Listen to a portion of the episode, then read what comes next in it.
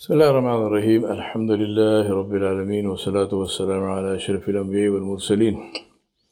محمد رسول الله صلى الله عليه وعلى آله وصحبه وسلم تسليما كثيرا كثيرا. أما بعد my brothers and sisters as they say by the law of aerodynamics the bumblebee cannot fly. But bumblebees do not know aerodynamics so they fly. Because if you see the body mass, the body shape, the wingspan, nothing works. Everything is different. But it flies. The, the reason I'm saying that is because many times we are faced with situations in life where we think that a solution is not possible. Right? Can never be solved the problem, conflict, whatever. Solution not possible. There's a word in the English language, and it's equivalent in every other language, which is a close, closely guarded secret. And it's my intention today to blow the whistle on it and to tell you what that word is. Because I believe that the salvation of all of us depends on that word. And that word is yet. Y E T. Yet. Now, why am I making such a big song and dance about this simple word? Let me describe, let me describe this for you, give you examples. Say a sentence describing a situation or a state of being or a problem, and then add the word yet to it. Right? For example, one of the simplest things, uh, all, all of us Muslims, we all claim to want to memorize the Quran, right? So you say, I want to memorize, I have not memorized the Quran yet. Take global warming. So there is no solution to global warming yet. Or take anything, any other problem, whatever it is, in your workplace, in your home, in your marriage, and so on. Say, this is the problem. I don't have a solution to this problem yet. See, you see what happens when you add the word yet? If you say there is no solution, what kind of a statement is that? What does it do to you? If you say there is no solution to this. So if you say there is no solution, then I say, Hamza, so what will you do about it? You say, well, what to do? I told you there is no solution. But if you take the same statement and you say there is no solution yet, completely changes, right? Totally changes your perspective on life. Just that one three letter word yet. So there is a before yet and an after yet life. Huh? The moment you add the word yet to the problem statement, we open the doors to the solution. If there is no solution, period, then there's nothing to do. Nothing to do, nothing I can do, nothing I can be expected to do. There's no solution, that's all. That is all there is to it. We have to lump it, get used to living it, living with that. Same problem for the rest of our lives, or I don't know what. Equally hopeless scenarios. But the moment I add the word yet, the situation becomes completely different. Totally different. Yet declares that the quest is not over. Far from it. We are looking for a solution. We will undoubtedly find it. We just haven't reached it yet. But indeed we will. And we are working on that. Now that is another world. And that is a world which is far better than the hopeless, dead world of there is no solution. So, why don't we have this as our default setting, our normal approach for problem solving? That is because the creators of the problems don't want us to think in this way. They want us to accept conventional wisdom so that the status quo will never be questioned. The status quo helps them because, believe you me, there is always a group that benefits from the misery of others. Always. There is no situation of misery, no matter how terrible that misery is, where somebody is not benefiting from it. Always somebody is benefiting. That's why it's happening. That is why it is happening. That's why it will continue to happen. They don't want you to change that. They don't want anyone to change that. They don't want anyone to question. But if we learn to question and if we learn to end our sentences in yet, we will open a new world where to question will be a virtue. To question is indeed a virtue. All progress depends on questioning, on not accepting the status quo, on not accepting that change is not possible. Change happens because we make the effort and we continue to make the effort. And that is why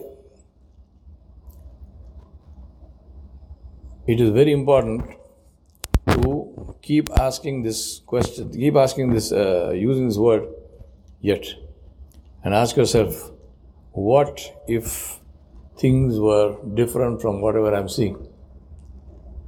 The moment you say yet now, the next question comes, okay, so I have not solved it yet. So therefore, what must I do? So you start thinking positively. I say, okay, I need to make new plans. What are the things I have not done? What kind of resources do I need? What kind of help do I need? What kind of people do I need around, my, around myself? Right? It's very important. It's not individuals. In almost every situation, except for immediate transactional situation, but otherwise, almost every situation, solution lies in working with other people.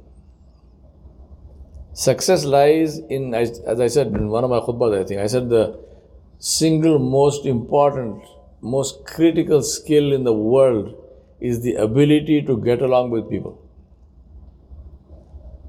Nothing is more important. Knowledge is not more important. Wealth is not more important. Nothing is more important than the ability to get along with people, to take people with you, to live in a way where people will they like to be with you, they like to work with you. Which automatically means that you need to be somebody who can work with people who are unlike you, who are different from you, they believe differently from you, they look and walk and talk differently from you. Maybe they have different views. Maybe in some cases you don't even like those people so much. But you don't have to like everybody. One of the greatest learnings of, of leadership is that you do not have to like everybody equally. It's a very dumb situation where you say, I can't work with this person because I don't like them. We're asking you to work with them, not to marry them. Right? The only one you need to like is the one you're going to marry. Otherwise, why do you need to like them? You don't you have to you have to work with them. You don't have to like them. Abu Abdullah is laughing. Seriously, man, I'm telling you. We have to work with them. Take the, the, the finest example. I mean, this is uh, goes without saying. The finest example in this of the ability to work with people you don't even like is the example of Rasulullah. He worked with people who he could not possibly have liked. You will not you will not see this in the books of Sirah and so on about you know who he liked and who he didn't like. But just look at the anecdotal history of it. How would you like somebody who was responsible for giving you the maximum amount of pain in life. How would you, how, how can you, how can anyone say you like somebody who was your mortal enemy and did everything possible to try to kill you? And Allah subhanahu wa ta'ala saved you, but He did everything possible. For us today, if somebody does not greet you first, if somebody does not say Assalamu alaikum ya Sheikh, we get offended and never see his face again. Huh? He didn't call me Sheikh. Sheikh means old man. What what's the big deal? Seriously. huh? Unless it is to, we are talking about somebody calling him Sheikh because of his knowledge and so on. Otherwise, the, the, the linguistic meaning of Sheikh is what? Abuna Sheikhun Kabir. Our father is an old Sheikh. The, the, the, lady said to Musa.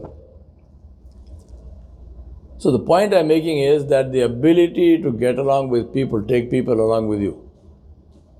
And that happens if you focus on this word yet. I've not solved the problem yet. Now, who do I need? I need this person with whom I don't see eye to eye on so many things. Maybe I don't even like that person, but that person has the critical skills I need. Khalid bin Walid who comes and accepts Islam. Right? Who did Rasulullah love more? Abu Bakr radiallahu anhu or Khalid bin Walid? Dumb question, right? So how come he didn't make Abu Bakr Siddiq anhu commander in chief of the army? We're not talking about likes and dislikes. We're talking about capability, specific knowledge for that job. Who had more? Khalid bin Walid. So Rasulullah gives him the command of the army. It's not a question of I like you, I don't like you, and you know, you, you helped me, you didn't help me, you tried to. No, no, no. You came, Alhamdulillah, you have accepted Islam, khalas. History is history, past is past. Very easy to say that, right? Very easy to say that. How many of us are willing to forget the past? We carry it like a load of garbage. And what you do? It stinks up your own life. That's why never carry hatred in your heart. Never hate anybody. Do not carry dislike in your heart. It's like carrying a, a red hot coal. It only burns you. Doesn't, doesn't do anything. The other guy is sleeping peacefully at home. He doesn't care.